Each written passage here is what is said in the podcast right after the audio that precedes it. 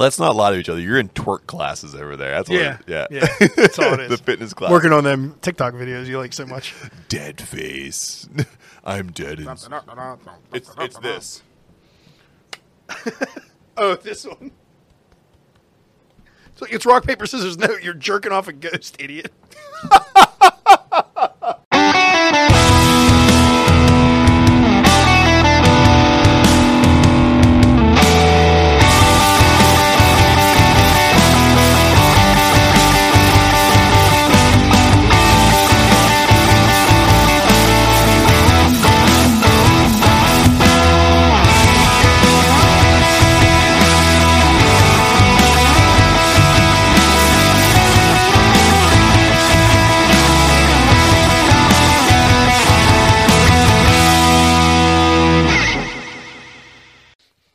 Welcome back to the Joe Tutorium. You know who it is. It's Adam. It's Matt. We're decaying with the boys, and we release on time, unlike Bray Wyatt. So, do you like beer? If you're listening to us, it's pretty safe to say that you do. But you know where to get your beer gear? Well, First Sip Brew Box is a monthly subscription swag box that brings you some of the coolest gear from shirts to glassware to food to hangover cures and much, much more. Right now, the team over at First Sip Brew Box is working on their first beer fest, Hops with Heroes, set to hit the Burgh in November of 2021. You can stay up to date on that event and get more info on what First Sip has to offer by heading over to firstsipbrewbox.com and just tell them the boys sent you. So, Adam, how are you doing, sir? What's up? It's a great holiday today. It is a great holiday. National IPA Day. It's the best day! Get in. So, if you don't follow us at all and you're new to this whole shebang that we're putting on here, you should know that every time we feature beers, we're probably throwing in at least one IPA. So, I think it's pretty safe to say in the Jojatorium, the IPA is our favorite thing to drink. Yep. Yeah. So, Absolutely. so today is our day to celebrate all things IPA. But first, Adam, I have to tell you that I have a new thing that I like to watch on the internet, and it might intrigue you. So TikToks, all right, not that cool. Not a big fan of TikToks. However, I'm a huge fan of girls that have deadpan face and do the dances. Cause it looks like they're dying inside, like they're monetized to do the dance, but it's like they saw a ghost while they're doing it. Like I have a similar career. just plug in, tune out, type, type, type. I type, hit the type. keyboard, but dead inside. dead on my face, dead inside. I highly recommend that if you just like if your Instagram, your TikTok, and just start sifting through, not to creep on women that are dancing, and if they start smiling at the beginning, that's not what I'm talking about. You want to go to the one where they're staring at the camera, and the first move they make, they don't change their face at all, and then from the neck down, full animation, neck up, dead. It's my favorite new thing to watch. I lose hours. Like zombie strippers. Yes. There you go. Exactly. So we need to start cracking into some of these IPAs because Adam went on a road trip for me before I got over here. So Adam, we have IPAs on National IPA Day. So tell the people what we're cracking. Yeah, so first up, a local one here to Pittsburgh. We have the Green Giant from East End Brewing. Um, East End is at 147 Julius Street. That's over near Larimer uh, on that side of the city, over by the kind of over by the zoo, if you're familiar with Pittsburgh. Um, and their hours right now are Tuesday through Friday, 5 to 10, uh, Saturday, noon to 10, and they're open on Sundays now, uh, noon to 6. Smart move on their part. Yeah. Yeah. Gotta Uh, get some drinks on a Sunday. absolutely, especially around Steeler season. So yeah, let's crack this, and I'll tell you a little bit about the beer. Cool. So, while Adam's pouring that beer, if you want to find out what's going on with East End Brewing, all you have to do is search them out. East End Brewing on all social media, and their website is also available for review. So, they always have a rotating set of taps, and they usually get some guest breweries to be involved as well. So, if you want to find them out, find out what's going on over there again, it's East End Brewing on all social media. So the Green Giant is a 7.2 single hopped IPA. It's all Citra hops. Uh, first wort and late addition hopping. Keep the bitterness down, but the hop flavor up where it belongs, is the description on the website. So let's see how that uh, plays on our tongues. It uh, it's a slight. It's not. It's a West Coast. It's a dark, like a caramely West Coast. Say it's got a little bit of a of a haze color to it, but I think it's just me settling down in the glass. The the aroma is definitely West Coast. I'm looking at the intrigue on your face. What do you got? That's a citra. That's a citra boy. That's delicious. I think that bitterness is pretty even throughout. I like it. I mean, I've had my fair share of these boys. Yes. Um, it just came. I think it's a seasonal. I think it's only out sometimes, some parts of the year. I was told it was out a few weeks ago, so I was happy to find some out Yeah. on the shelves. I will say right now, uh, I am getting I am getting that nice uh, bit of bit of maltiness in there a little bit too. Nothing too overwhelming, but the hops have that nice bite that you like to have all the way through. What a wonderful beer to start off our trip into National IPA Day. Yeah, it's what five o'clock, six, uh, six. That's after six. Yeah, this well- is my first beer of the day. It some dumbass guy says it's five o'clock somewhere. He's an asshole. Take your flip flops and get a job, you hippie. so, Adam, with these beers and National IPA Day, kind of feels like a homecoming, doesn't it? yeah, it does. And we actually get an opportunity to review a homecoming because AEW went back to Daily's Place last night and they put on a card. I have been fighting people pretty much all day that are coming out and they're full fanning out saying it was the greatest card that they put on.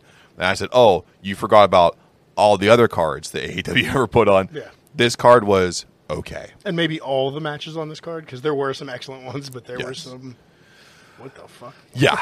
there were some times where I was looking at what was happening on screen. I was like, hey, did you forget that this is supposed to be your homecoming? Yeah. So, speaking of that, we're looking at the labors of Jericho. So, Chris Jericho is taking on Juventud Guerrera, Yeah, man.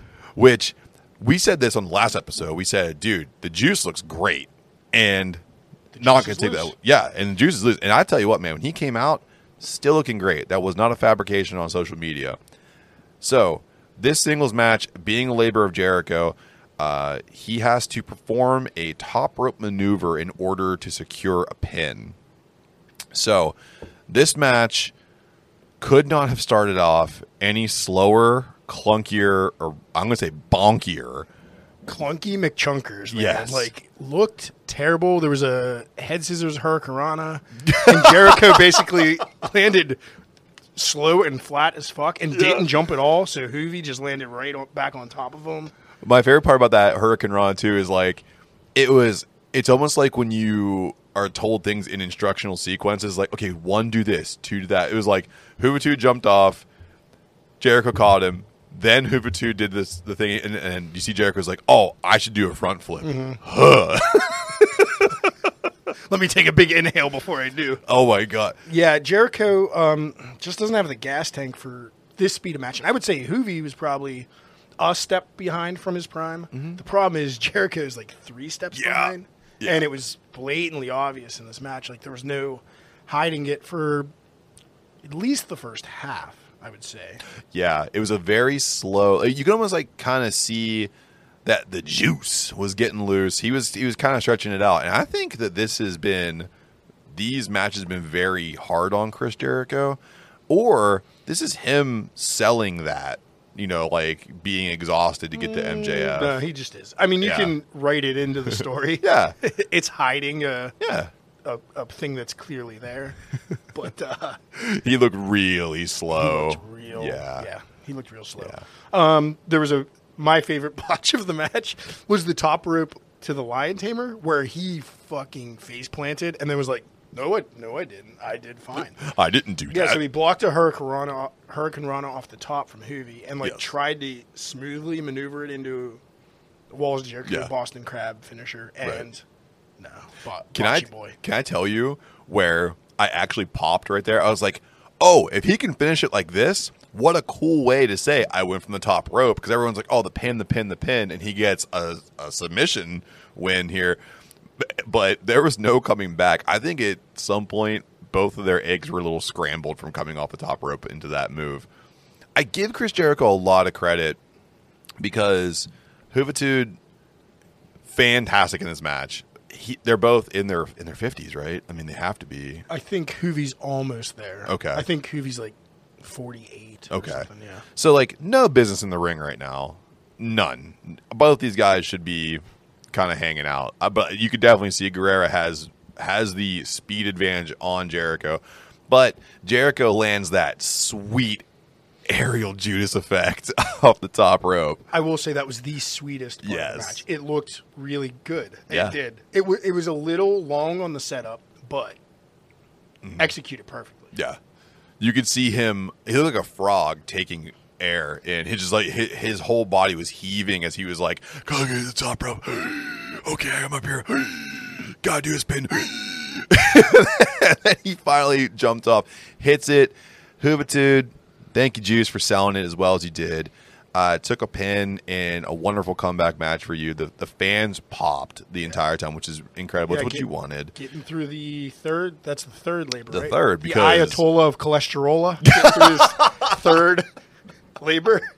Yeah, because then fucking load comes in, into the ring, and then we find out the fourth test of Jericho is Wardlow. So you had all these cool stipulation matches, and then all of a sudden it's like, ah, you get to fucking wrestle Wardlow. Yeah, I wish this one, I wish Wardlow was first. Yeah. Although there's also confusion because when MJF was talking about it, it sounded like he was going to be the ref. Yeah. And now I saw on the card for next week, he's just going to be at ringside. So, like, I, I don't know what's going on. And then he's apparently the fifth labor, which kind of, I thought there was going to be one more. yeah, and then And then MJF. MJF. yeah. but I don't know. Maybe they'll fix it. I doubt Maybe it. they'll fix it in Pittsburgh. Oh, well, there's a cool thing to ha- that we got an announcement on for Pittsburgh, Yes. and I'm very jealous Yes, that you're going to be there for won't it. blow it yet. Yes. So, uh, congratulations to Chris Jericho. You're carrying on with, I believe, to be your farewell. Uh, so you're going to go over to announcement because he's going to be the announcer over at Rampage. He sure is. Yeah.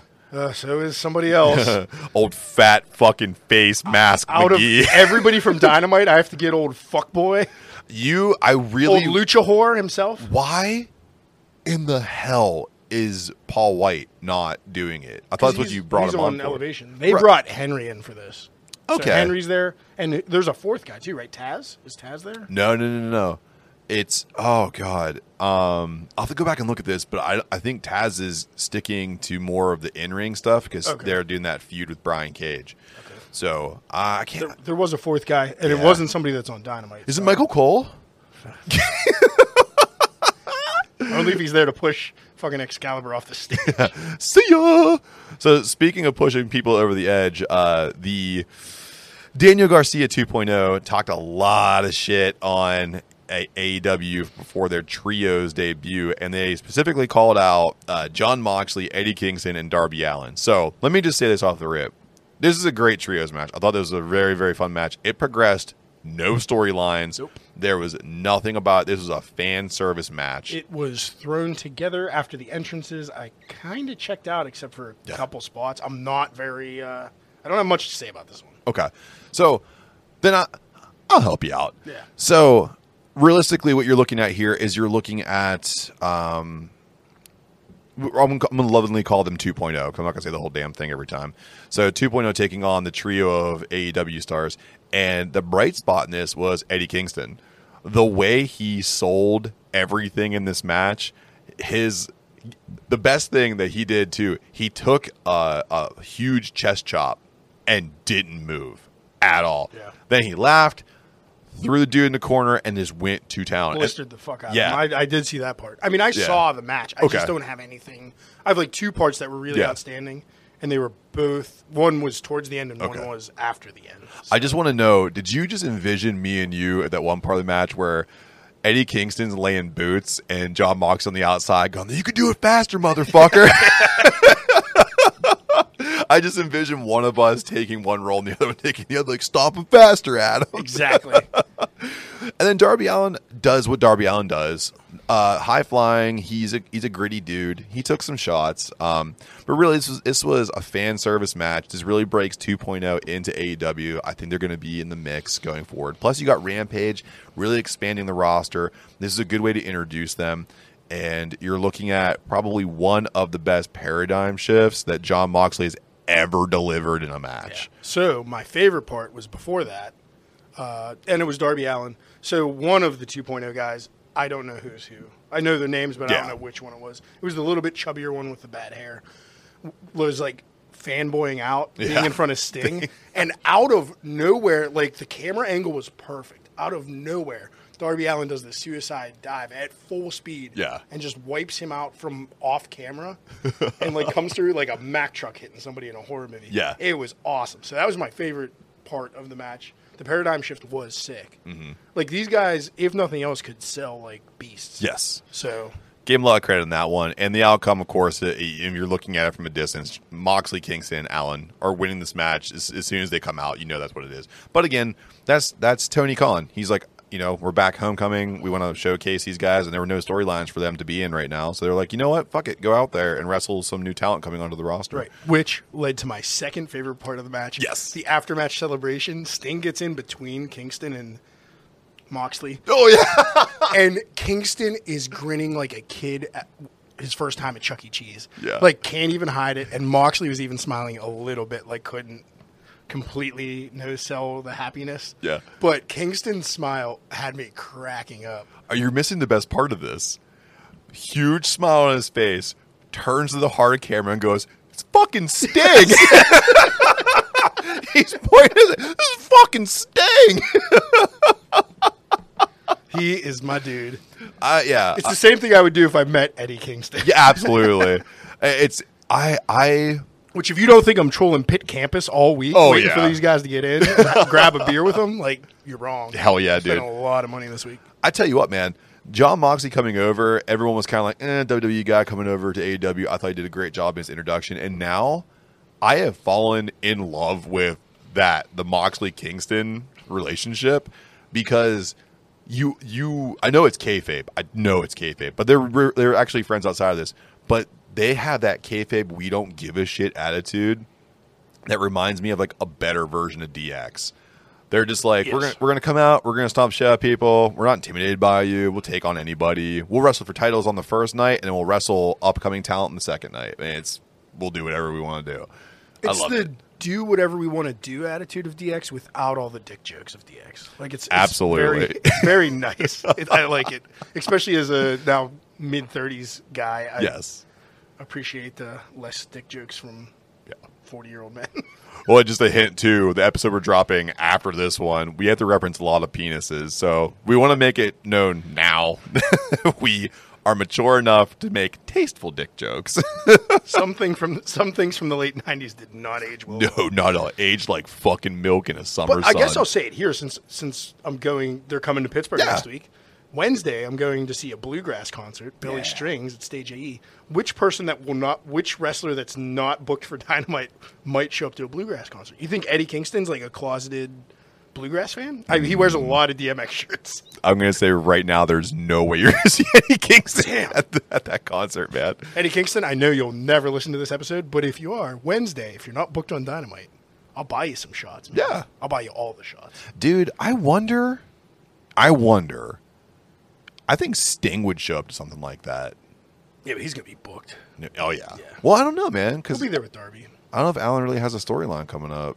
I mean, he's kind of like in limbo right now with the Ethan Page stuff. Uh, yeah, I think that got put to rest. yeah, with that that big old coffin drop. Well, yeah, I didn't mean to get too much on a sidetrack no, there, but uh, if you ran to Eddie Kingston at that concert, I would be super jealous, for sure. Uh, so moving into the next match here, we have Christian Cage with a side card of Jungle Boy and The Blade with a side card of Matt Hardy. This is a singles match that kind of came to fruition after the end of Fyter Fest Night Two, where The Blade KO'd Christian Cage with a, uh, a brass knuckle beatdown. Um, it was a match. it was it was a match. Yeah. it was, it, and it was a solid match. It just didn't seem to have stakes. And then as you get towards the end of the match and you listen to the commentary of the match, it was all kind of just a vehicle to get Christian Cage into the title picture. Yeah, So he's, he's undefeated. I think he's now six and zero or seven and zero. yeah. Uh, looks like he's going to be taking on Kenny Omega in the uh, in the what what we all hoped was going to be the Adam Page Yes. spot. It, it was sad, uh, yeah, because you could definitely tell. Uh, that's the one thing that AEW doesn't do a very good job of, and they're not like subtle about things. It, it's it's yeah, Christian Cage, he's undefeated. Oh man, wouldn't he look great with a title around his waist? And- Yeah, I mean they they do it and it's not subtle, but they still don't treat their fans like idiots with That's commentary true. like WWE does. So I, I do appreciate that. Like you do have to get the story line out there for people who aren't watching every week, so I kind of understand it. It is annoying for people that do watch every week, but I get it from a new eyes on it point of view. Yeah. but for sure. I want it was one, a little transparent. it was, but I want to say one thing because here, here's the thing: Christian Cage was going to win this match no matter what. But I want to throw this out there right now, and I want to say that if I had to pick an MVP right now of like the mid card who's like really holding it down, I'd vote for the Blade right now. That dude's wrestling anybody, and he puts on a very, very solid show He's- every time. He's very solid. Yeah. not botchy. Does some incredible power moves. Looks Looks awesome. Looks like a great. freaking killer. Yeah. Uh, he's he's doing what he needs to do uh, right now because his partner, of course, our friend Andy Williams, who's over touring with Every Time I Die in the UK and over in Europe. So whenever they reunite, that's going to be a really cool match when they come back together. Um, so at this point, we had uh, a number one contenders match for the NWA World uh, Women's Championship go on for the, yeah number one contender for that that belt. There, the winner of this will face Kamille at the NWA Empower card, which is sold out. All tickets sold. This is a women's only pay per view through NWA, and I just read this morning the whole thing sold out. Where are they? Do you, did you see where they were doing? It? I did not- I, I forget what part of the country. I know we announced when they first announced it. We talked about it, but I want to feel like Mickie James talked about like Memphis or something like that that. makes sense. I was thinking Atlanta, like Yeah. somewhere in Georgia, Something So like probably somewhere in there. Yeah. or maybe like St. Louisy. Some, yeah, like I mm-hmm. think South Midwest, somewhere in there. Yeah, kind of go back to the roots of it. yeah, very cool.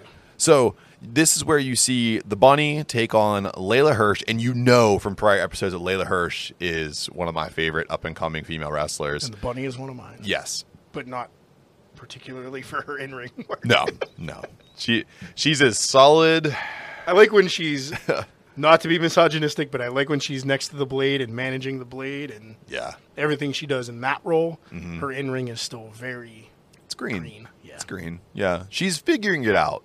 I- thought she. This is sound. Is I, I also know this is kayfabe, but I thought she wrestled better when she was in the Nightmare Family. I felt like she was putting on better in ring performances because she was more uh, consistent with in ring stuff. I I think then though she was just more protected. I because I think she was in a lot of tag matches then. Yeah, with Brandi. Yeah. So Yeah, and it's a, un, like down low. her Brandi's character a great was, wrestler. Her in ring character then was definitely great. better, Yeah. yeah, definitely. Um, she, I read an article too where she like pulled from some like horror movies and stuff whenever she was creating her character, which you can clearly see. Yes. I mean, it's great. So this match, um, this is actually kind of a toss up because I honestly either one of these women could have won this match. Um, because they're both kind of getting the same kind of push. Leyla, Leyla Hirsch was off camera for a while, and then the bunny's been kind of coming back in slow doses. I agree from a neutral standpoint, but for me, I wanted Leyla Hirsch to win this. Yeah. for sure, because I want to see her go for that belt. Yes, absolutely. And also too, um, if you're not familiar with what Kamille looks like, let me just tell you right now, Leyla Hirsch looked like a toddler standing next to Kamille after she won this match. Yeah, she's very Chyna esque she's or uh, tall. She's big. Michelle Rodriguez in Yeah, in NXT. Yeah, I would very much yeah. like that height, that build. yeah. Um, just, just like you can definitely tell that she's a very, very powerful yeah. woman. Yeah, and she's Yeah. her character's really good. She's a little clunky in the ring from what I've seen, Yeah. but just an imposing figure. Absolutely. I think that's definitely like that whole strength and power kind of makes up for my lack of skill kind of thing. Yeah, it's very much Yeah. it's very much the early '90s, early to mid '90s Diesel push. I was where they put I the belt on him, yeah, just because he was huge. Yeah. but he sucked in the ring. She's better than that. Yeah. Oh yeah. Um, so I put on his leather glove and I just take titles.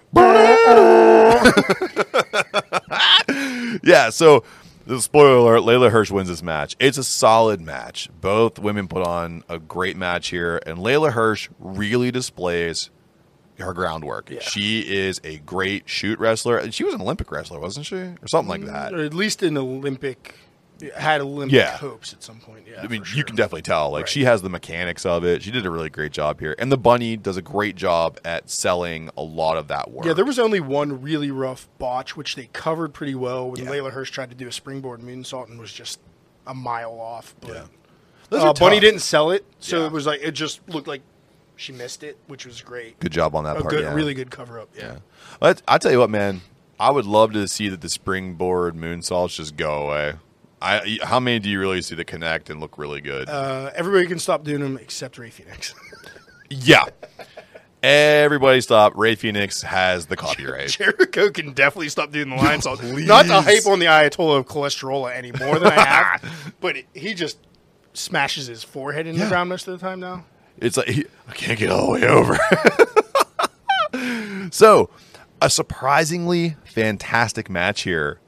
After I know, Well, do you want to do you want to talk about uh, Miss DMD? Yes, in between? I'm so sorry, Adam, because I know you're very excited. Please, I don't know where the interview happened. It was either before that women's match or right here somewhere in I this think it was after this part of the show. Yeah. Oh, poss. You know what? You're possibly after the right. women's match. Yeah.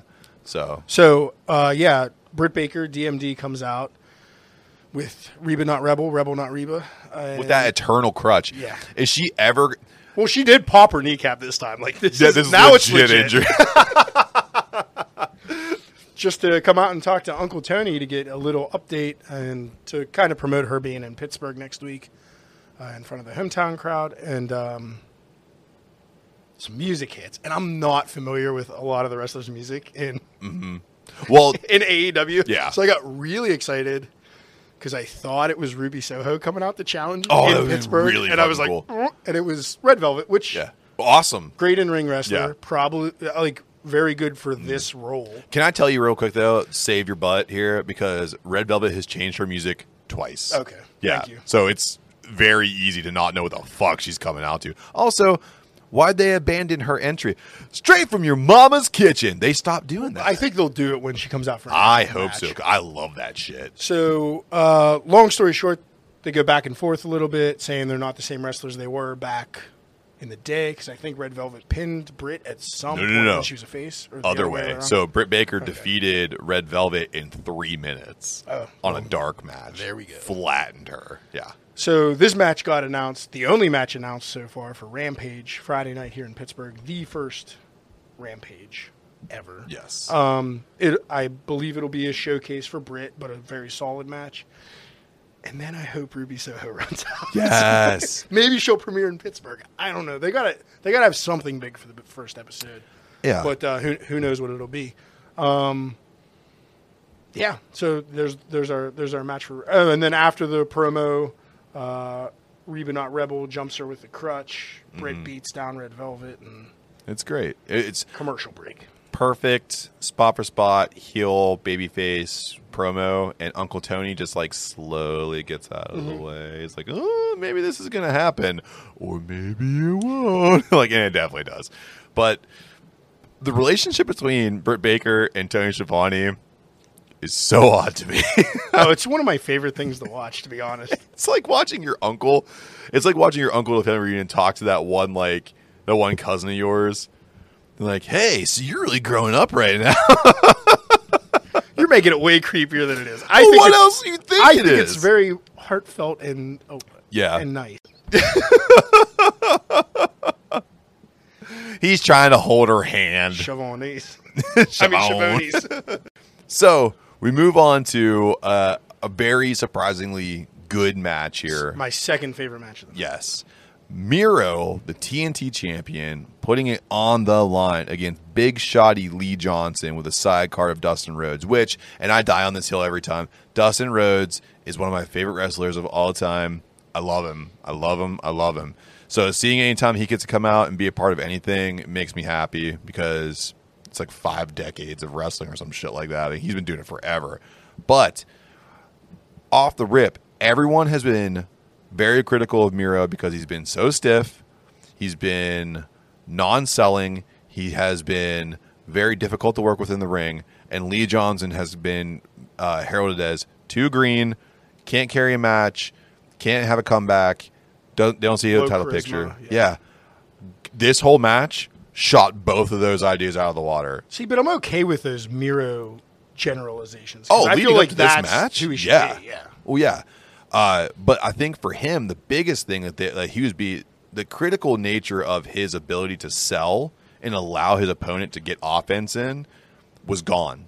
Lee Johnson had a wonderful percentage of offense in this match, Yes. and I feel that you knew Lee Johnson was losing, Right. But Lee Johnson got to showcase on this match, even in a loss, he showcased. Yeah, going into the match, I thought at best this was going to be a showcase, if not a complete just annihilation by Miro. Squash, A complete yeah. squash match. Thank you. I've completely forgot that word. Um, of Lee Johnson. And Lee Johnson had a great, like you said, a great amount of the offense.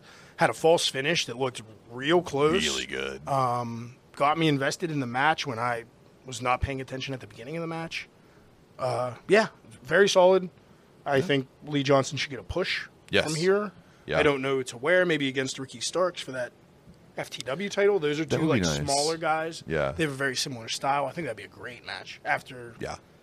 Ricky gets done with Brian Cage. Yes, whenever- and that's whenever that is. and Ricky Starks should, you know, so, like to break away from this. Ricky Starks should get the push over Brian Cage. Brian Cage Right. should spend some time doing something else away from Team Taz. But I think Ricky it's time for Ricky Starks to get elevated. Um, but I, the thing that I loved most about this match is that Miro, you could see him progress through. Like, okay, I'm going to strike him. I'm going to strike him, strike him, kicks, punches, and then that stopped working. He's like, I'm going to out wrestle him, and that stopped working. And he's like, oh, desperation mode, got to put him in my submission, and threw it in, and, ma- and he just makes that thing look brutal. Puts Oh, the yeah. leg locks in and everything, and it looks great. Lee Johnson, huge sell, lost that match like a fucking champ. I mean, you you saw two guys go in there, and both of them came out winners. I mean, it was a great match. Uh, it's my match of the night. I'll say that off the rip. It's my match of the night. number two for me, but yeah. So, and I know you're followed number, by number one. number one, and we're going to talk about. Oh, right another now. thing about Yeah. that that TN, that new TNT championship belt Yeah. looks phenomenal. I love it. I think that's the first time I've seen it like in a match. Like I saw it in the promos leading up, but that's it's, It's cool, cool, man. belt for Yeah. putting green on a belt, which is not a color I would Yeah. usually put on it. It looks good. Looks It really real good. Yeah, it's got that Bulgarian uh, influence there. It looks great, Great. man. Yeah. Uh, so I believe this is your match of the night, if, Yep. if I could say. Uh, so Cody Rhodes with a side card of Arn Anderson. He ended up coming out with Dustin. Oh, that's right. I'm so sorry. They're, they're still having Arn sell that uh, the injury, sell that black mass. Yeah, Mm-hmm. which is smart. yeah. And he comes out against Malachi Black, aka Tommy End, formerly known as Aleister Black. Uh, whoever you know Excalibur wants to say he is for this one, but Malachi Black and Cody Rhodes both had great entrances.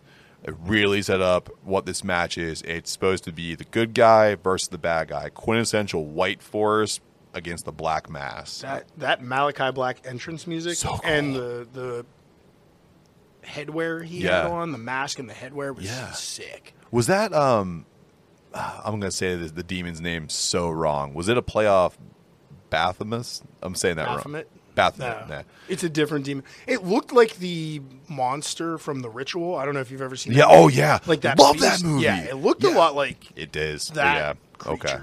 Thank you. That what But yeah. I'm sure it's Boom. some sort of uh, Norse demon Oh, yeah. or something. You know, he's very big into the Dutch destroyer. Yeah. into that. And yeah, it was uh, like some Norwegian goth black metal music. It was perfect. Sick. So cool. Um again, this is what you get when you take the lid off an artist. Malachi Black, Tommy End, whatever you want to call him, whatever, fuck you, Excalibur. This is what happens when you take the lid off of an artist and you say, do whatever you want to do, just stay close to your character. And he's like, hmm, gotcha. Comes out, sets a tone, puts chills up and down my arms, and then the match was great. My favorite part of the match was at the beginning Yeah. because uh, as Cody's coming out, uh, Malachi Black's just like sitting in the corner, uh, just very stoic and not doesn't look like he's really paying attention to anything, just looking straight ahead. And as soon as Excalibur says Malachi Black hasn't moved since, and as he's saying it, he stands up and starts moving forward. He's like, "Well, till till till, till right now." I'm like, "Yeah, shut up, idiot." Great color commentary. Yeah. Get a bigger mask. Yeah, maybe cut those eye holes a little bigger, moron. Yeah, I think all the blood flow to your brain's being choked off I can't how wait to give tight him, those I'm strings are. Big hug next Friday. Yeah, big hug. old firm handshake. um, but yeah, like you were saying, great match. Um, not a squash No, um, by any means. A lot of 50-50. Quick match. I think it only went like ten minutes. it was eight, very 10 quick. minutes, yeah. Yes, But yeah, very 50-50 in the beginning, kind of striking back and forth. Mm-hmm. But in the striking back and forth, Malachi Black definitely focused on the leg of Cody Rhodes. yeah. That whole that inside kind of leg kick the- yeah. was awesome. and yeah. kind of gave him the advantage. He had that deep single crab too, Yeah. where he like held him around the thigh So instead of the ankle. It Yeah. really nicely done. Um, then Cody climbs the rope looking Yeah. for something, yeah. Um, and he gets kicked. His one foot was on the top rope, his other foot was on the second rope. Gets kicked off the ropes into the timekeeper's table. Paboosh! Just an Wonderful. explosion. Yeah. I thought he was coming up bleeding, by the way. I was like, here it comes. Here comes the gusher. And he didn't do Yeah. it. Other than the the like legit cut he had on the bridge of his nose Yeah. from a strike early on, like yeah, Yeah. no no real blood. No real blood. And that's, a, you know, because, every you know, Cody Rhodes is known as a habitual cutter. Uh, the My favorite part of this whole match was the end of it. Yeah. That black mass, Cody Rhodes selling it, and Malachi Black throwing it. So yeah, there was Wow. there was still a good seven minutes left on the TV. So it was like, okay, Yeah. this is gonna go seven more minutes. Right. Cody just beats the ten count from that table spot. Yes. Just, just beats it. Takes thirty seconds to climb up the rope. turns around, boom, right into the black mass. Like the best one I've seen, except maybe that Arn one. I still oh, love the Arn. Yes, it's amazing how it's it's Arn Anderson and Cody Rhodes selling the two best black masses ever. And then the sickest part of the end, even better than the kick, is he just pins him with a foot on Yep. his chest. Just- Not even, Yep. no flex, no nothing, just stands there. yep, no respect, no respect. And the crowd flipped out. Oh yeah, and then we moved on to we don't know. It sounds like Cody Rhodes was giving his send off. Yep. He started to unbuckle his boots, took one of them off, and then Malachi Black said, "You ain't going nowhere, bitch." Hit him with a child's crutch. It was a very tiny crutch. Was that just in case Leyla Hirsch got injured? Like, so let me keep by the ring in case Leyla breaks her Lakers on. We gotta leave it right there. This this crutch. It was funny too because Schiavone was like kept trying to give it to Cody Rhodes. Cody Rhodes is looking at it like no one's gonna believe that I I use this. So he puts it over ominously in the the corner. corner, and that's the exact weapon that Malachi Black used to smash over the back of Cody Rhodes, effectively stopping his retirement speech. And they took his boot that he Yep. took off. and He was going to leave his boots in the middle of the ring. And Yes, and if you don't, and if you're, if you listen to us, and you don't know what wrestling, the wrestling scheme or whatever.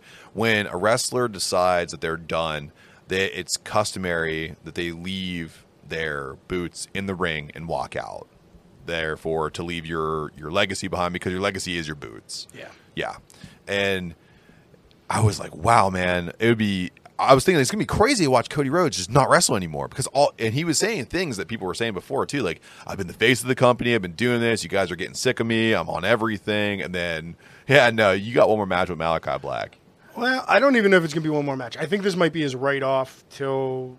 I mean, his wife's pregnant. Maybe Yeah. the kid comes and like takes a couple months off and then comes Right. back for their.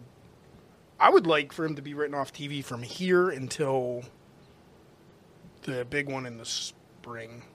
Oh, double or full, nothing, double or all nothing, in, whatever. Full, it's not full gear. No, full gear's coming up. It's double or nothing. Yeah. double or nothing. Yeah, yeah. So, So, almost, yeah. I mean, if they f- end up fighting at the pay per view, fine, write them off there. Yeah. But then get him off TV for right. five months. Like, and, and then let Malachi Black really start taking over parts of this card.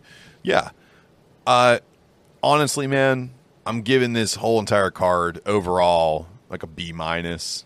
There were enough blind spots here where, you know, I really kind of lost my attention a little bit. I had to go back and watch some highlights, but I think they ended the card solid with the Miro, Johnson, and Cody Rhodes Malachi Black matches really brought it back. So I say B minus to be fair. that's exactly what I'd grade it to. Yeah, Yeah. yeah, I totally agree. Um, can't wait for Malachi Black to like start beating up some other people. Yes. I want him to put freaking Dino Douche down. What's his name? Luchasaurus. Luchasaurus. Yeah. Uh, black mask to tail whip. That's they, they kind of have the same. No, they don't have the same. They both throw a kick. One Yeah. throws it at full speed and connects. The other one throws it in slow motion and misses by three fucking feet. I love Luchasaurus. Okay, no, I don't want to get into debate with you. It's fine. It's cool. I like to see it happen too. Yeah. Li- yeah, you would. And then and then Luchasaurus goes extinct from that from the black mask kick, and, and he comes back, as the tar pits. with a, just a totally new moveset. I don't even care if he changes his character. Wouldn't it be That's not my cool if they called him Isaac Yankem DDS, like bought that copyright and brought him back just to do that? They already have a dentist though, and she's really good. Yeah, so. she's fantastic. So, for Buckle to Bell, the boys bring you the best wrestling news in the business. So, of course, you knew we were going to talk about it. Bray Wyatt, Windham Lawrence Rotunda, is released from WWE with literally no notice. This was more than unexpected. Wyatt was critically a top draw, high merch push, and the most requested wrestler in the WWE universe. So we have a lot of rumors here, Adam. There's the mental and physical health thing, the budget cuts, and a strained relationship with Vince McMahon. Um, I think it's the last one. I agree. Yeah. Yeah. There's no way.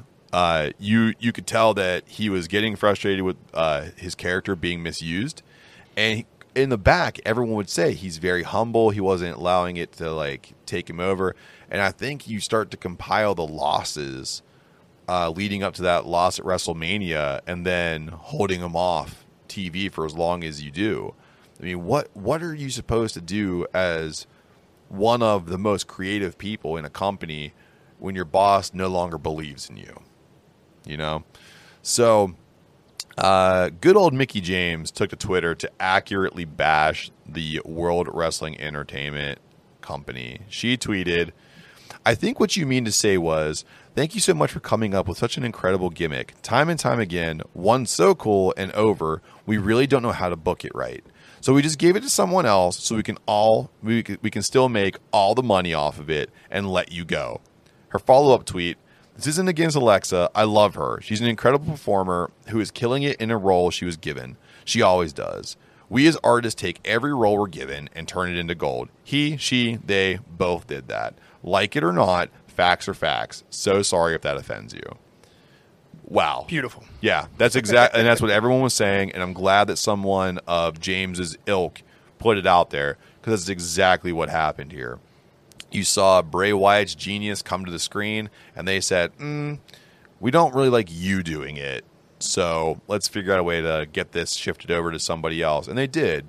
And now Alexa Bliss's character is left without an anchor that was always the build-up to when he came back to reclaim what was his or to take this on or reunify or whatever whatever it is. But of course, like wrestling fans are fickle as they can be, they started to blame Alexa, uh, Alexa Bliss for Bray Wyatt's release. Um, people don't understand that. Yes, while this is Bray Wyatt's uh, character in the Fiend, you know, creative does have a hand in writing in other things here. And Alexa Bliss was someone who was proposed to Bray Wyatt, uh, and he said this would be a good idea to change a baby face into my protege. Um, so she did tweet out a very heartfelt feeling for uh, her released superstar and close friend, and fans started to rip her apart. Um, as a result, Bliss had to shut down her Twitter, her Instagram, and all of her other social media because the hatred was completely toxic. She's still offline right now as we're recording this at six thirty-seven. Just ridiculous Marky fan. Yeah. There's nothing I can say. Yeah. Like if it's no fault of her own at all. Like you said, it's a character that was proposed to her. Sounded like a good idea. Was red hot for a few weeks. Um, you gotta you gotta grab the ball and run with it. Yeah. Like it's not her fault. And you're 100 percent right when you say a few weeks. Yeah. They just ran it into the ground in weeks. Oh, it was, it was like they were, were in a hurry to do Yeah. it. Better fuck him over real quick here. So, all right, Tiger, go take a lap real quick. Um, I'm gonna get a pack of cigarettes. I'm never coming back. So, so, so. yeah, sell, sell, sell. ah. So, on to more happy news. Hopefully, Adam Cole is set to become the next hottest free agent, baby. So, Cole's contract was rumored to have expired uh, before SummerSlam, but we actually found out it ran out. Is going to run out after SummerSlam. So Cole is reportedly giving uh, WWE a significant amount of a heads up so they can work on a contract. It's already rumored that this contract's in its final stages before being presented to Cole and his marketing team. Now, understand this is only coming from an unknown person of influence, so hopefully Cole either gets a significant payday through WWE or he finds himself a new home where he can be paid well but also be super creative. I also heard again, completely rumor mill, so all alleged that he already signed an extension. Okay. Like his contract was up a few months ago, and when he signed that exten- extension, the no compete compete clause was waived. Oh, But that, I mean, that sounds almost too good to be true. Yeah, that'd be- We'll see. because just seeing him appear it all out Right. would be ridiculous, and and that's just like us like fantasy hoping that that happens. Um, we wish Adam Cole the best. He's one of our favorite wrestlers here in the Jojatorium. And again, either get paid out the nose or find yourself a new creative home. I'd love to see you next to your girlfriend. Just throwing it out there. So, Braun Strowman is scheduled to make his first post WWE appearance. Is he going to be a train conductor? Yep. Choo choo, motherfucker, because this big train's coming into the QPW station for Slam, Super Slam 3. That's according to Lucha Libre Online Michael Morales Torres. Uh, it's noted that the negotiations were headed directly uh, were headed directly by uh, QPW's president Ali uh, Ali Al Marafi, and the official contract between both parties uh, will be signed in September. Um, so this event's going to take place next year on February 26th at the uh, Lusail Sports Arena in Do. I'm gonna. I'm terrible. I guess. Doha. Doha Qatar. Also set to uh, appear. Uh, some of the superstars of note are Bret Hart, Booker T, Sting, Eric Bischoff, Jon Moxley, the Nation of Domination. That includes Mark Henry, fucking Ron Simmons, and the Godfather. And there's many more that are going to be announced. I hope so because you got two people on this card that can take a bump right now. That's it. Um, what's Well, funny? maybe three. I forgot. Yeah. Mark Henry can do it too. Yeah. yes, he can. So, what's funny here? Ron Simmons can still wrestle. I don't know. He's not going to be able. What's funny here is that if you look at this, uh, was it Sting, Jon Moxley, Mark Henry? Um, those guys are signed by AEW, but they're free to go wrestle for Q uh, PW.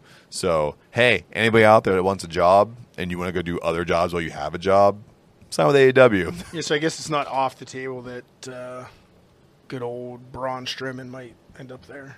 yeah, Although I- I, saw he had career aspirations to be a motivational speaker, which hopefully he has a backup plan. Well, if you want to be successful, all you got to do is look your pet opponent in the eye and say, uh, come get these hands. I got paid a million dollars for a couple years. All you got to do, kids, is be six foot nine. Six foot nine, 415 pounds, and be able to lift a fucking house. not taking. I mean, not completely taken away from him because he was in great shape, but that that height had Yeah. something to do with it too. you don't teach that. I mean, he had he had lackluster promo skills. He was okay in the ring if he was wrestling someone of equal size, but as soon as he had to work with a smaller, quicker opponent, he was exposed. I mean, I don't know. It, it- wherever he lands, I hope that he makes the best of it, and I hope he does well. But this is one of the free agents I'm saying I don't really want to see him land in AEW because I don't think there's a place for him right now. Right. Yeah, Lance Archer for life, motherfucker. so Uh, real quick, Yeah. Two last pieces of news. Sure. Uh, kind of on the d- sad side of the news. Okay. Lost two wrestlers this week. Uh, the Masked Assassin Jody Hamilton passed away at 82. So a very classic Yeah. wrestler, really great uh, stick man way back in the day. I've been seeing a ton because it was before my time. Yeah. Um, but a good dude. And then beautiful Bobby Eaton, I think, just passed away this Yeah. morning. So uh, two guys, rest in power. Um, bad, bad week for wrestling. yeah. A lot of, lot of down news this week. Yes, uh, they're throwing suplexes on Jesus Christ as we speak, and beautiful Bobby just gouging his eyes out too. so, Adam, let's play a quick little bit of fantasy booking here because we do have some people out there, Bray Wyatt and Adam Cole. Hopefully, Adam Cole. That get to go out and play in other promotions. Well, Bray Wyatt for sure, uh, Mr. Rotunda. So, Adam, I want to know who do you think Rotunda's new character is going to be, his first feud, and in what promotion is he going to be choosing? You ready? You ready to be mad at me? I am. I'm going to be very cold and blunt about this. Okay. Don't care if I ever see him in the ring again. Okay. Don't care what program he goes into, whatever. However, I would like to see him on the stick. I would like to see him as a manager or as a leader of a faction. Yep. Given that, the only place doing factions really well right now is AEW. Yep. I know they're pretty heavy. Uh, Cody Rhodes said in an interview this week they don't really know if they have any room for him. Could just be the carnival barker and throwing us off the scent, but whatever. Um, so it's blatantly obvious that I would love for him to be a cult leader, a darker cult leader Yeah. than he was with the Wyatt family. maybe take that new uh, the Dark Order over again and uh, make them a serious heel faction again. That'd be cool. Whatever he does, I want it to be dark and I want it to be heel. Yes. Um, and that the the fiend stuff is just has a, the smell of shit on it. Don't touch that. You can't really be the super macabre like horror villain guy because that's kind of what Malachi Black's doing. Like you're not beating that entrance. No. sorry, No. not in. A, it's just going to look like a knockoff of that. So cult cult leader. That's I want him to go back to that. I know it's something he's already did. Uh, he's already done, but it doesn't smell like shit, and you can twist that, make it darker, make it realer. Um, I know you don't really want to necessarily replace Brodie Lee, but I don't really see another option. He's a very creative guy. He might Yeah. have something else. But my cold bluntness is I don't care if I ever see him hit a move in a ring again. Yeah. Because I fair. didn't think he was that impressive in that part. He wasn't bad. Yeah. But it's not like it was like, oh, he's like Daniel Bryan. Like, what's he going to do next? Right. Yeah. He had a very set. He had a very unique move set, but it was a very limited move set, and it seemed like he got injured a lot. So maybe just Mm-hmm. hang up the wrestling boots for cult leader, sick manager. You know, There was a there was a rumor that he was going to go to Hollywood. Like his his I'd be cool with yeah that too. super Hollywood uh, focus. And you don't even have to friggin' put him on screen. Just Nah. let him write. Mhm. Yeah. Just lock him in a room for a few weeks and see what he comes up with. But I say this: I am going to take a piece of what you said because it already was in my brain. I want to see Rotunda come in as like uh, something evil. This way comes very like a preacher, carnival barker, Ooh, I like that. kind of like I like Preacher. yeah, like something like that comes to town and gets people to be on his side. And what two things work the best besides preachers and carnival barkers? But let's go with preacher. So Rotunda comes out as a preacher, looking clean cut. But there's weird little ominous pieces to him, like his fingernails are painted black, or he has just a hint of like dark makeup, just something to offset the wholesomeness of a preacher. And he would be an impact only because at this point, Impact, I believe, has more of the ability to work in other promotions, even more so than AEW, because Impact's really trying to get out there. What I'd like to see here is I want to see him get pushed into something against like uh, Callihan, Yeah. or you would see him just start to like convert people. Eric Young, maybe. Yeah. Oh yeah. Oh, dude. Yeah. Taking on people like I want. Yeah. Like Eric Young. Like he, he's like I'm the baddest motherfucker on the block. And then you, you know Rotunda's character's like, well, it, it sounds like we need to bless you, birth you in the fire. So let's find out how we can do that together at the insert pay per view here. And then he just has those very abrupt, concise, violent move sets. And he just like slowly picks off those people and he wants to save them or purify them. I think that'd be really cool because I think he could sell that. Um, I'd love to see, yeah. So Preacher, Impact, Callihan, I also think like a voodoo priest would be really cool. Like, be. Almost like um, Papa Shango. Papa Shango, but good. Yeah. yeah. That'd be, oh, that'd be really cool. Because I was just Yeah. thinking like he does that Bayou accent really well. So like, Yeah. let him do it. Oh yeah. It'd be kind of cool too if he did like the mortuary thing and he was kind of like using the tall man shit. Like, boy. It'd be cool. Like You just want somebody to use that so bad. I really do, and I want them to do it where it doesn't feel weird. So let's go ahead and flip the script and go to the brighter side of this and see what we can pull up with Adam Cole. So Adam, Bashline, what do you have for Adam Cole? the exact opposite of Bray Wyatt, Okay. except for where I want him to go. AEW for this gentleman too, but I want him in the title picture, and I want him at the top. I want him winning. He can lead a faction, but I want him in the ring as much as possible because that's where he deserves to go. I could see him maybe, especially if Omega wants to take some time off, taking over the head role in the Elite would be really cool. I don't want to see him getting buried down in it like Yeah. with Gallows and Anderson, but yeah. Um, if you can get him as the leader or the co-lead of the elite, that would be sweet. Mm-hmm. Um, and that, I yeah, I don't know. Get him in there against Daniel Bryan. Get him in there against CM Punk. Yeah. Um, get him in there against Darby Allin. Like, That'd be a be great some match. sick matches. Yeah. I am going to say keep him who he is. Oh yeah, d- Yeah. you don't have to change. The Don't change the character. Put him in New Japan Pro Wrestling. Have him team up with Tama Tonga. Reestablish a, a good Bullet Club, and then invade AEW and take out the Elite one at a time. Yeah, get the Guerrillas of Destiny and get like Jay Yep. White. Yeah, go over to Impact, Yeah, get yeah, Jay White and Chris. Bey because Chris Bey's being recruited. You get the new Bullet Club, and you come over and you just decimate the Elite. I think that'd be a really cool. You could almost go Survivor Series with that one. You win.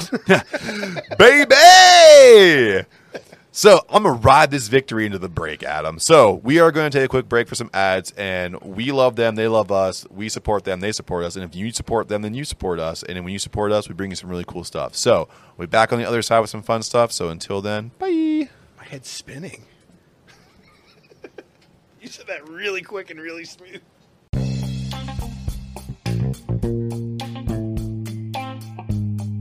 I know what you're thinking right now. How do I get the downstairs hair care I need to impress my partner? Well, the boys have a little something for you.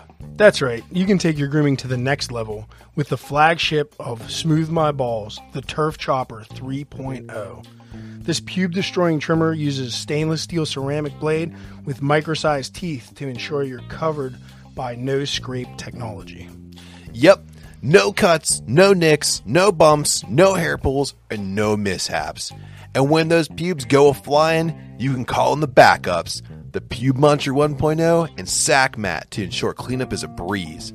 All these devices can be used in wet or dry conditions, and they're compact for easy travel storage and have fast charging technology.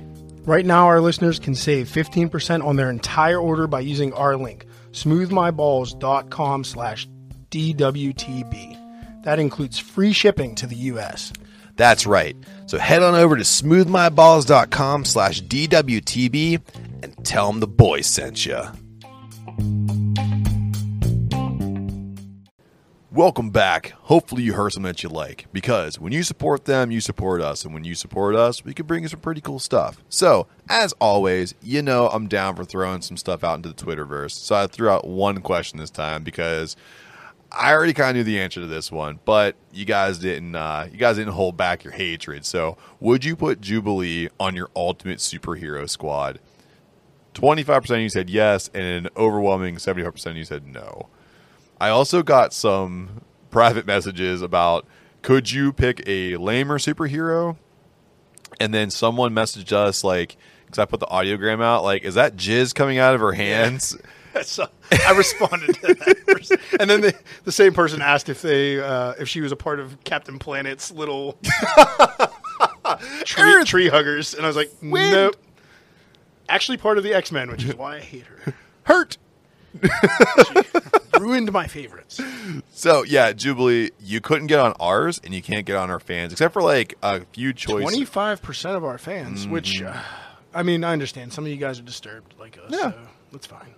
There's reasons why you like that. You probably like the newer versions of Jubilee, so I, I kind of get it. The, the one you posted on Instagram is the one I remember. That's the Yeah. one that I know, and that's the one that I hate.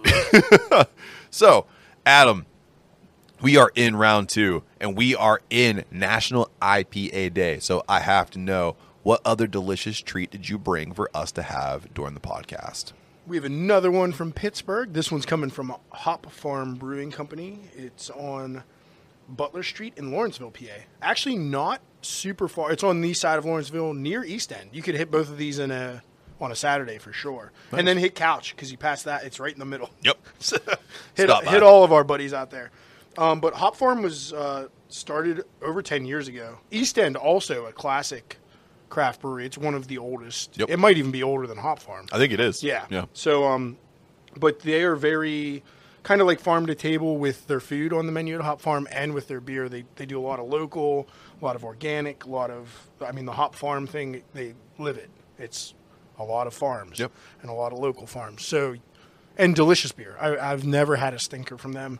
Um, they have a great a great team of brewers there. A great front of house there. Uh, really cool, clean menu um, if you want some good food. So yeah, go check them out. But today from them we have the small crop session IPA.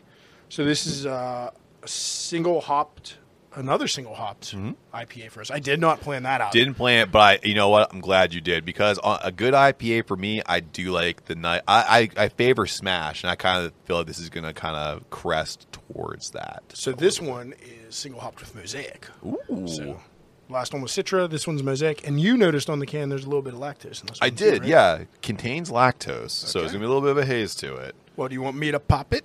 Yeah, go ahead and pop it, and I'll let everybody know if you want to find out what's going on with Hop Farm. All you got to do is search them out, Hop Farm Brewing, on all social media. I believe they also have a Facebook page. Uh, they're on Untappd, and you can see their tap list at any given time. Uh, they have hours throughout the week, and if you go on their Instagram page, I do believe they have their schedule up for their food truck menus. Uh, they are a fantastic spot for their in house kitchen, but they also bring some local flair around with the food trucks. And I'm a food truck junkie. So thank you, Hop Farm. Really appreciate what you're doing. One more plug. I also think they list their current beer and food menu on hopfarmbrewingco.com.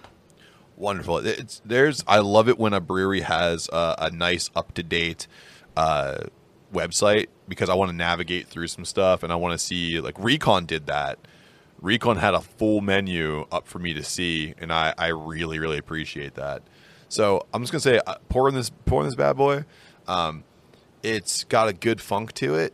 Um, it's you could definitely see the haze in it. There's a little bit of a haze. I got It's some, just as hazy as yeah, the Green Giant, though. Not too- really. not too crazy. I mean, for for their them disclosing there's lactose, yeah.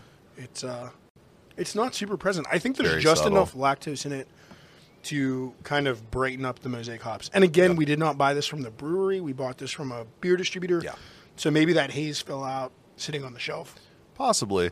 Um, but the hop character is still really strong, so I don't I don't think so. Yeah. I, it's very delicious for a session. Absolutely. Uh, usually sessions are a little a little tame and it's supposed to be like an all day. And then the ABV's on it's like a four two or something like that, so it's not too high. Correct. Four two. Yeah, Ah, I'm just good memory, good memory for days.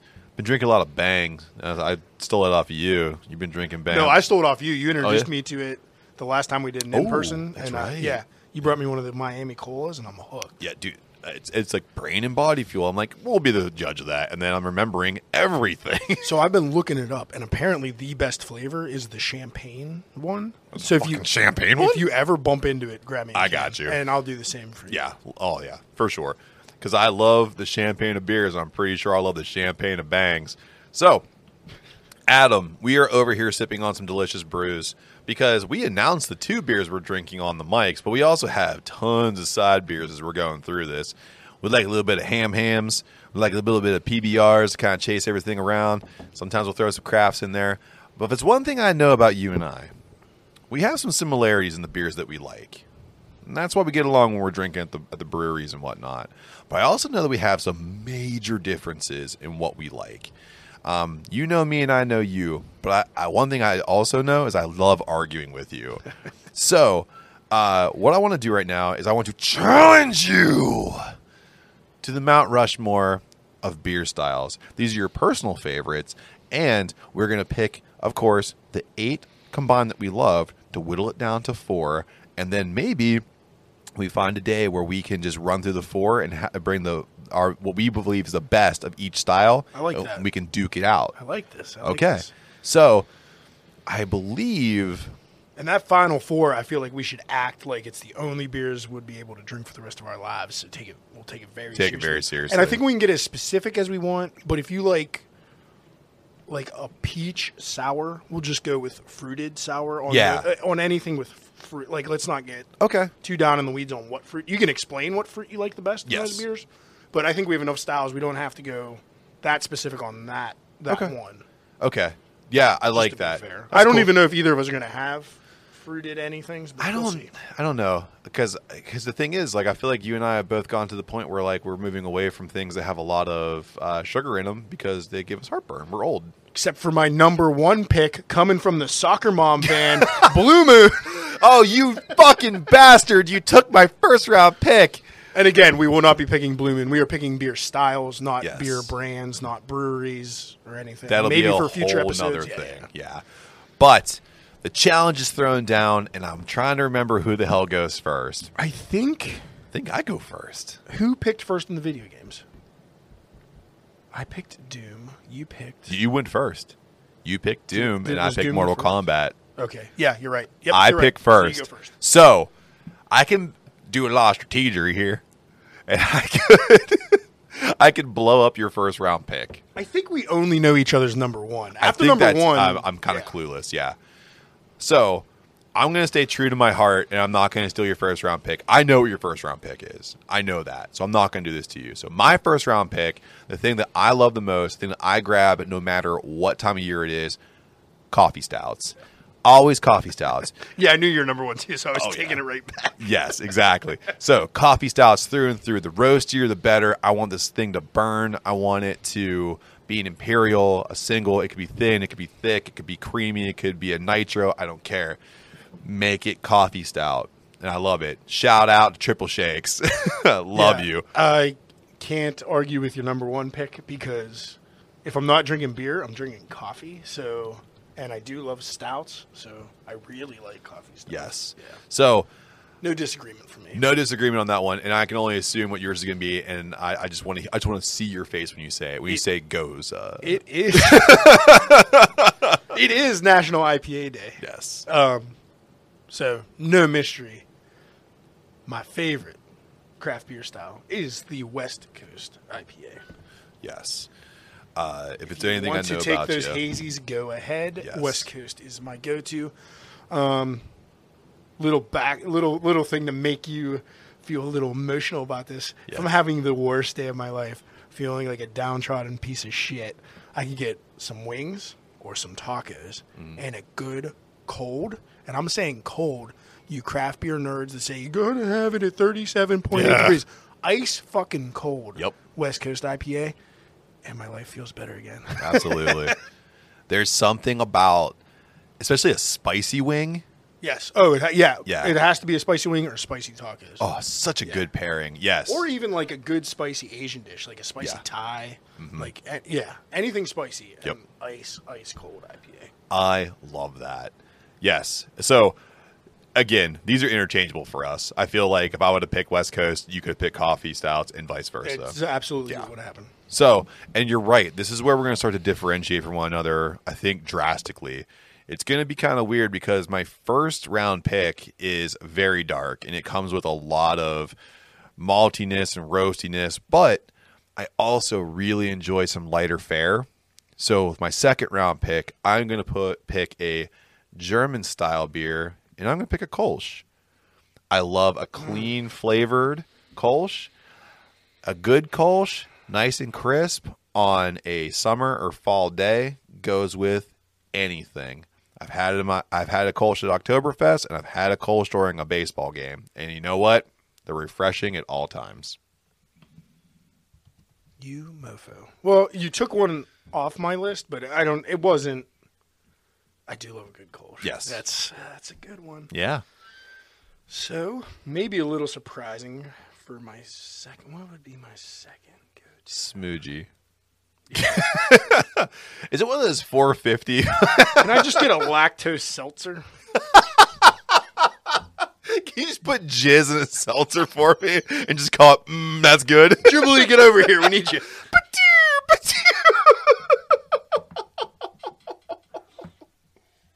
Holy shit.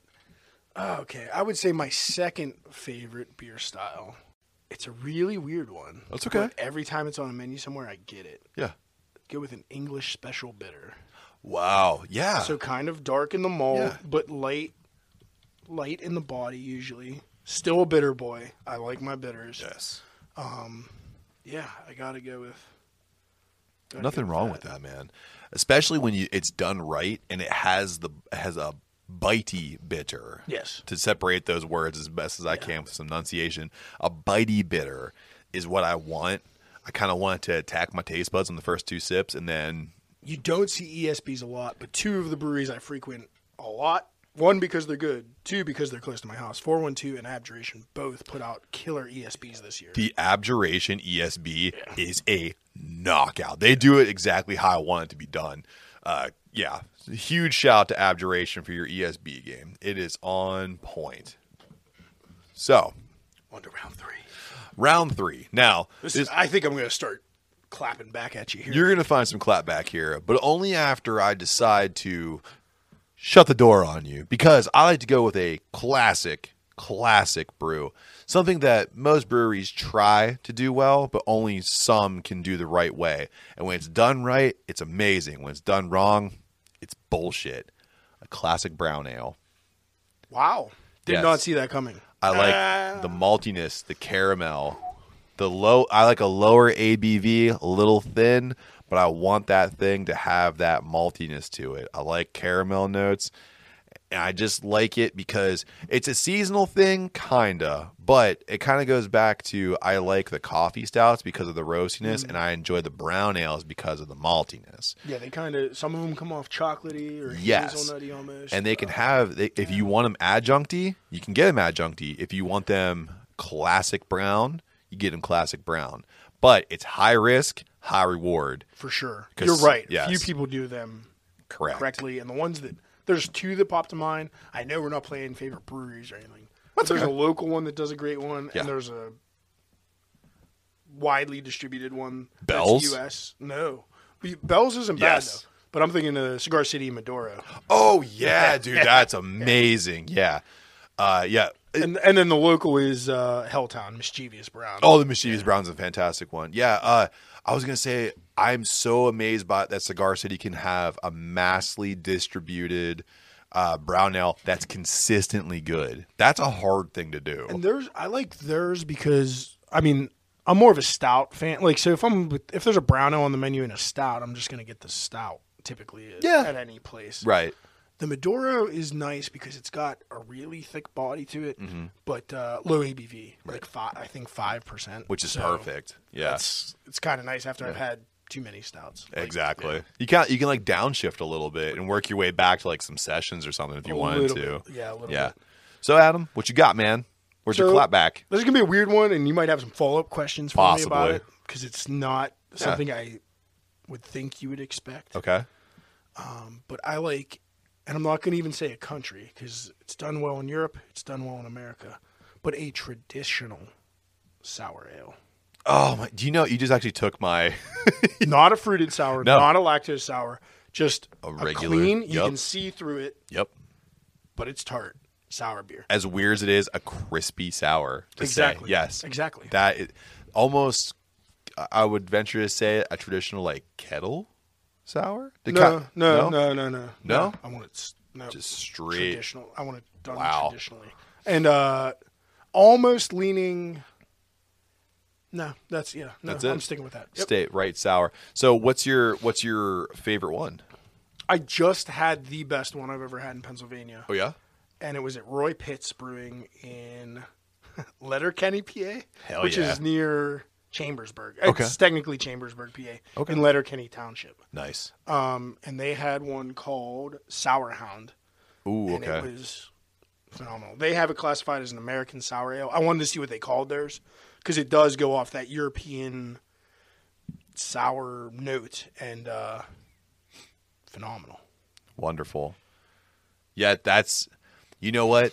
I didn't have many follow up questions for you because that was literally my next pick. But that's okay. And that literally just outstretched a traditional gose for me. yeah. Oh yeah. But yeah, yeah. I do like just a traditional tart boy. I would definitely say a traditional gose would would definitely like you're right. It would definitely rival that, but I'm not gonna put that up here because Adam, the one thing you know about me is I love the fall.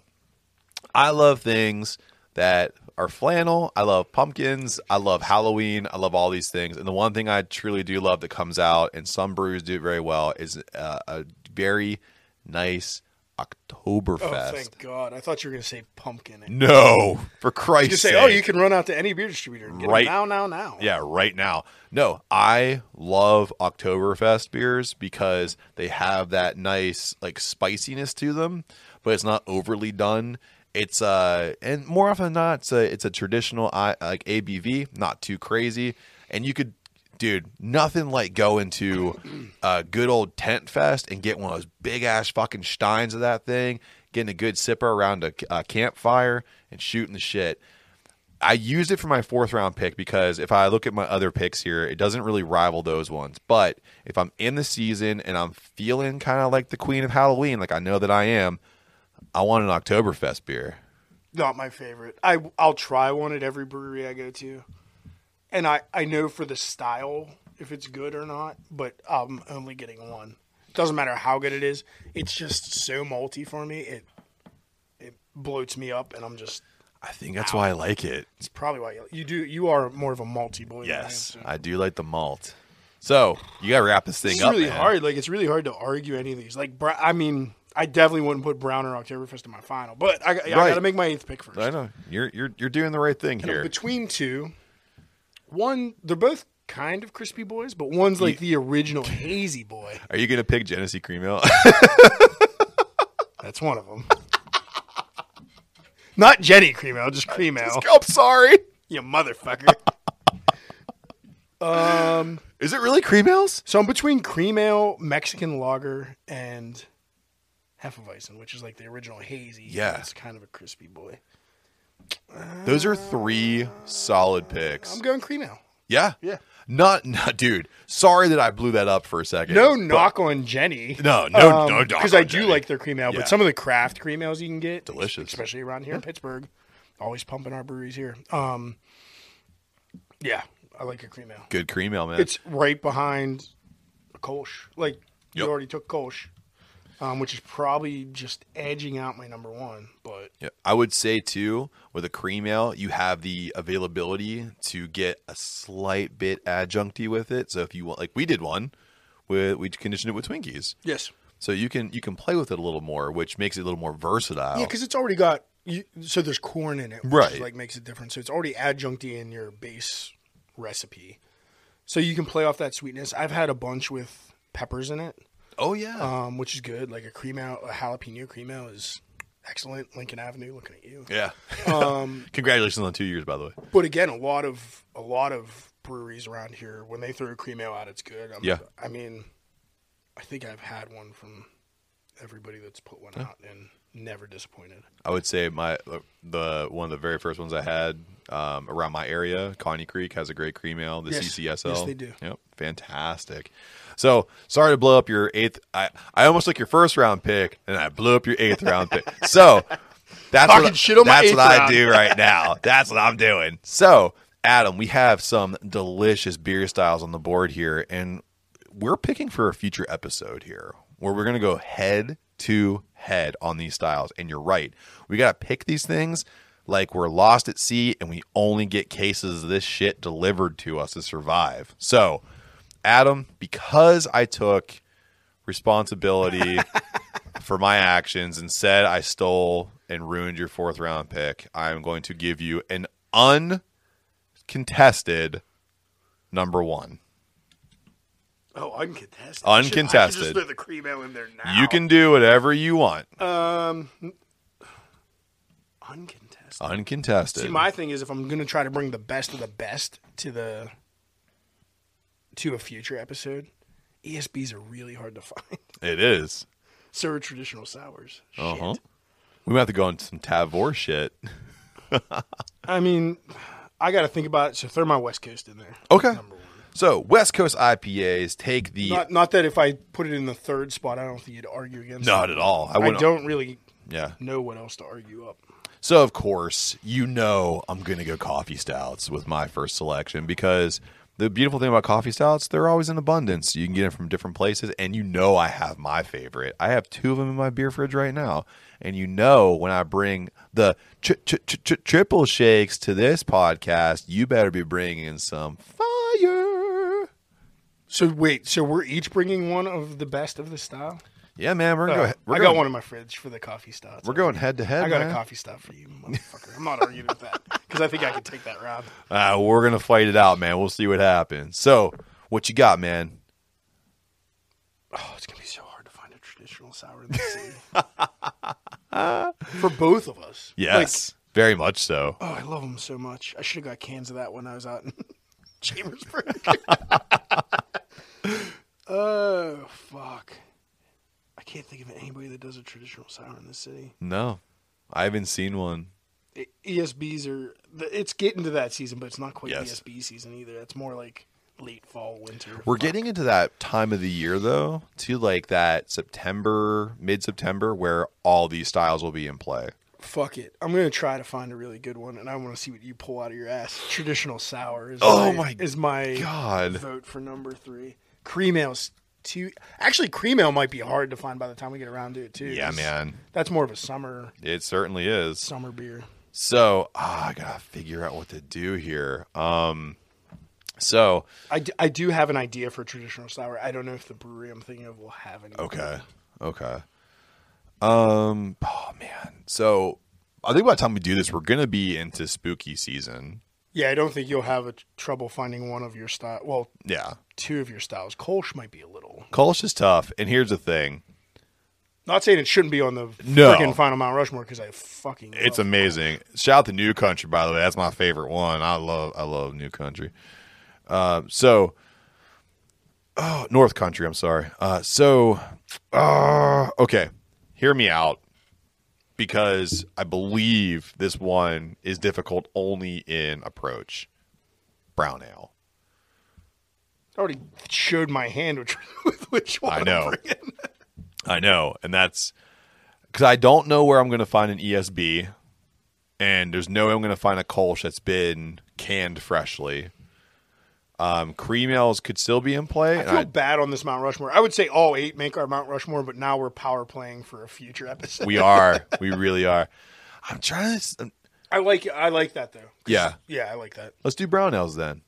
Yeah, I almost think we should just agree to bring the two to the table and sip them yeah, blind. yes. Do we agree those are like the two best on each of our lists? Absolutely So one of like just so we don't both bring the same. Helltown. Yeah. So Some- one, of us gets find Cigar some in the City, someone yeah. someone gets Helltown. Okay, yeah, let's do that. We'll, we'll rock paper scissors for who brings what on that round. Okay. Yeah. All right, man. So we went through so our eight here. So hear us out on this one. Everything we picked here are bangers. And right now, you can run out and get I think almost all of these for Oktoberfest right now. Um Completely disagree with Brown Ale taking over a lot of these, but of course. Of course. I'm the same way because I'd love to see Kolsch's on here. the only one Brown Ale actually beats out for me on the list. Not talking shit, but uh, it beats Oktoberfest. It does. Which is why I ranked it higher. or Marzen if you're That's a Mar yeah, Mars and whatever you want to say. you traditionalists that are serving it at thirty-seven point eight. it's got sticks in it. Drink up, pussy. So, so we went from coffee styles, West Coast IPAs, Kolsch's, ESBs, brown ales, traditional sours, Oktoberfest, cream ales, and we whittled it down to West Coast IPAs, coffee stouts, traditional sours, and wrapping it up here, not because it's the best on the list, but it's the best for a showdown, brown ales. And Adam, I challenge you to a future episode of each one of these beers where we bring in our favorites and we blind taste them. Sounds good to me. All right, fantastic. So, we always put it out to our listeners. We ask you for your questions, comments, and whatevs in your emails. So, you guys fired out some pretty cool questions for us. So, we're going to knock these out real quick and see what we can bring to your attention. So, I kind of dropped them before, name dropped them, so kind of gave it away. But do you guys use any beer shipping like Tavour, and is it worth it? Yeah, I I used Tavour and my rights got taken away from me by my wife, so now she uses the Tavour because I was ordering incessantly. Um, but I have nothing bad to say about them. Um, love love what they're doing. Uh, I think they package well and have have a great selection on that website. Um, my only tip, if you're going to use Tavour, is it's flat rate shipping, no matter how much comes in your crate, and they have like predetermined shipping dates for you, but you can always push them back. So uh, what we always do is we get any dark, like any high ABV stout or dark beer Yeah. uh, that'll cellar well. You can order at any time. But if you think you're going to extend into a large order uh, for the shipping purposes, I would save, unless you really want it, I would save like your hoppies and your sours and those things that should be drank fresh. Um, save those till right before you're going to close your crate. Just a little pro tip or a hack, as you will. Um, Yeah, I agree with But yeah, that. love it. Yeah, and the, the cool thing too here is in the Judgeatorium when we're doing this, I get to actually face your your aging rack. Yeah. It's red right in eyesight with me, and it's almost like I'm a ravenous animal when I look at it. I almost can't pay attention to you because I'm looking over there. There's some mistakes on the show. there are a couple mistakes, but there's some bangers over there. So yeah, uh, Tavour is on my list, but I also use uh, Craft Beer Kings because they could they do they're very heavy California, and that's where I get like beer zombies and stuff like that. So Oh, and, nice. and I do the Yeah, same yeah. thing, and, and but for them, they they do this thing where you, you can buy four packs, so the cost goes up a little bit because you can't do individual cans. You kind of you have to buy it in fours or twos. So that gets a little pricey. Uh, and also, too, you kind of have to roll the dice on whether or not you're going to like it. But yeah, mail, I think Tavour is the best one, but I've used craft beer. Yeah, cans. Tavour has some of that. Some like that are like twos, threes, fours Yeah. sets, but typically it's one can. Yeah. you can buy up to six Yeah. of the typical the typical offerings. I was There's say- always some special stuff on there, but I was say too, Adam. So for a while there, you've been grabbing beers uh, from the mix and match uh, down in Washington, yes, and I'm happy to say this: my little Allegheny beverage has followed suit. There is a mix and match cold can case as soon as you walk in, and it has everything from Hitchhiker to Helltown and everything in between.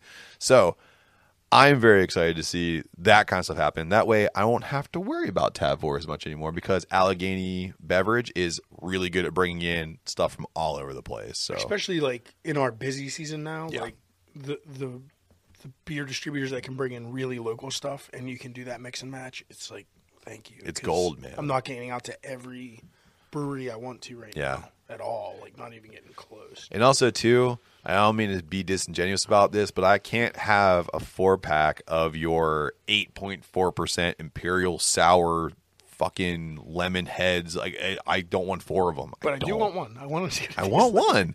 I don't four. So, speaking of wanting some shit, how about a fast food showdown, Adam? Best chicken sandwich right now. Go. Popeyes, spicy chicken sandwich. Burger King, chicken, spicy. Burger King. The new one. Oh, the new one. I haven't tried it yet. I haven't tried it yet. It's so a- I'm not going to talk crap. It's a big boy. when they used to put it on like the ridiculous looking hoagie buns, and it was like, the th- oh my god, it was the worst. It was terrible. I've ever had. They So put the new one's pretty on good, huh? Yeah, I love it. Yeah. Okay. It's really good. If you're in a pinch and you really want a fried chicken Sammy, it's really good. Honorable mention, of course, too, is the Uncle Jamie Sammy down at Gecko. Yeah, limited time only, so Yeah. go get them. Yeah. Hopefully it's still going now. Definitely the best and the healthiest. Yeah, The- it's the best grilled option. Absolutely, yeah. for sure. And that IPA sauce is the shit. Oh, of course. So, Adam, uh, if Jake Paul wins against Woodley, does he get to fight McGregor? No, No. nope, Nope. I want Woodley to beat him near death, Yeah. make him hate his life. Yeah. Then Jake. Oh no, he is Jake. Had a couple beers, folks. Yeah. Logan Paul takes him out to that suicide forest he likes to film in all the time, Oh yeah. and find a nice sturdy tree and bye bye Jake Paul. Nobody film it. Nobody film no, it. go ahead and film it again, Logan, you idiot, because then that ruins your career too. Yeah, I would love to see I Tyron just- Woodley just I hate the beat the shit out of this guy. I want to see at least a broken nose. At Yeah. least a broken nose. Yeah. But no, there's no way no. he should fight McGregor. No. Ever. I, it's weird to say this because I think if you looked at Tyron Woodley and McGregor in an MMA match, I think Woodley could outclass McGregor right now. Uh, I don't know about. I don't but in know about right now. Boxing match? Well, especially right now, man. McGregor has one leg. Well, well, yeah. I mean, right now, right now. But like, Beat him up. Wood- Woodley hasn't been in the ring That's in the true. cage for a few Yeah. years. So I, I would like to see.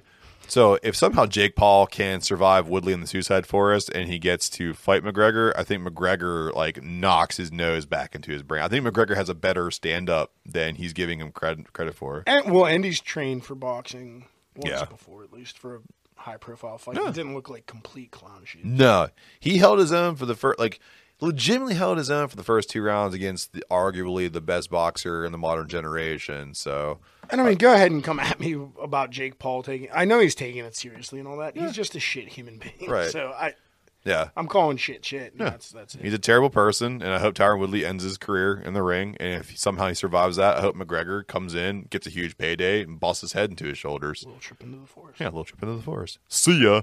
So, we're not going into the forest. We're going into what we know. So, Adam, I got to know what's on tap and where can you find us? So on tap, I'm just gonna announce the two we have on. Uh, we do have stuff upcoming, but I, uh, I'll get to it in a little bit. We had a, a little bit of a shakeup with our Brewfest, so I'm not sure what's going to be available on tap here in the next month until it hits taps because we might be taking them to festivals. So right now, all we have on is the Jason Sleeping Bag Toasted Marshmallow IPA uh, at six percent, and the Brutal Kitty, the Cherry Basil Blonde Green Tea Ale. Wow, that's a long. It's a name. big mouthful. a big one, big one. uh, at four point nine percent, so our, our light summer beer for right now. Um, and we also have a little bit of the pineapple jalapeno uh, triple IPA, the retired triple agent, Yes. coming in at ten point two percent. So on to the festivals. Yes. And the first one that we're pumping up right now, tickets available now, North Hills Home Brew Fest, Cheswick, PA, the Shriner Center. Get your tickets now. We are. I do know what we're bringing. We're bringing Joe Genator, which is fermenting right next to me right now, and we're bringing the Tortuga and Fuego that's going into kegs next weekend. Um, so they're ready to go. Tried the Tortuga last night, flat and warm, and it tasted great. So So I gotta say too, Excited. I got an inside track on that, Shi- that Shriner Center thing, and I'm I'm telling you right now, I've already got a low ticket warning. There's Oh, a low ticket warning. You have to get in there now, and you have to get your ticket. Get them now. Get them now. It is the first one, and without COVID cases are going, It might be the only one. so grab them. It's an outdoor event. Should be plenty of space for everybody. It's a huge, huge loca- uh, venue, and it's all outdoor, open air. So get your tickets now. But it's sh- it's it's shady. It's it's beautiful. It's the best one. Yeah. Sadly, September 18th, Brews and Bruises has been uh, postponed. Um, it still looks like it might be at the Green Tree Sportsplex. I think they're eyeball in March. Um, so the September 18th event has been canceled. Refunds have been given for anybody that had tickets. We will not be there. Um, we will be there when they reschedule it, though. So If it's in March, my birthday too. Oh, yeah, look at that. Uh, so next, right now, we have uh, September 19th, Homebrew and Chill at the All Saints Brewing Company in Greensburg, PA. Uh, no idea what we're taking there. We we had it planned out uh, along with the Wrestling Fest, but now we're kind of open to do whatever we want. So uh, we'll be letting you know in a, in a few weeks here what we're taking there. Uh, November 6th, Drink the Cookie Table at Spirit uh, in Lawrenceville. That's the dessert beer fest. A lot of cool out of town breweries coming, as well as some local favorites. Um, that's that's our next one we're doing with some pro breweries involved. So come check it out. We're we're one of the few home brewers at that event. I would love to see you there. Tickets are on sale for that now. Uh, and as uh, forgot to mention, but Homebrew and Chill in Greensburg, those tickets are on sale too. So grab them up. Uh, and then November thirteenth, the last thing we have scheduled for right now is uh, First Hit Brew Box presents the Hops for Heroes event. Uh, tickets not on sale yet. Location still being worked out, but will be announced soon, I believe. As of recording, I think we're going to find out about a venue here any day now. Um, and then we have something in the works uh, on the fringe for October, but again, not going to announce it until Right. it hits the public and we make sure it's happening. So get your tickets right now, right now, right now, right now, right now, right now, right now by following us at bash underscore brew for all the brew news on Facebook, Instagram, and Twitter. You can find out where we're going to be because we have nice calendars up. And as always, if you want to know what's happening with the boys, you can follow us at Decay and WTB on all social media. That's Facebook, Instagram, and Twitter. And you can continue to send in your questions, comments, whatevs, and emails to us at decayingwtb at gmail.com. We look forward to seeing all of you guys at these events. Hopefully, everything holds off and we get to see your lovely faces. Um, but always stay in touch with us, and we have great things planned for you guys. So until next time, cheers. Cheers. We them boys. We done, boy.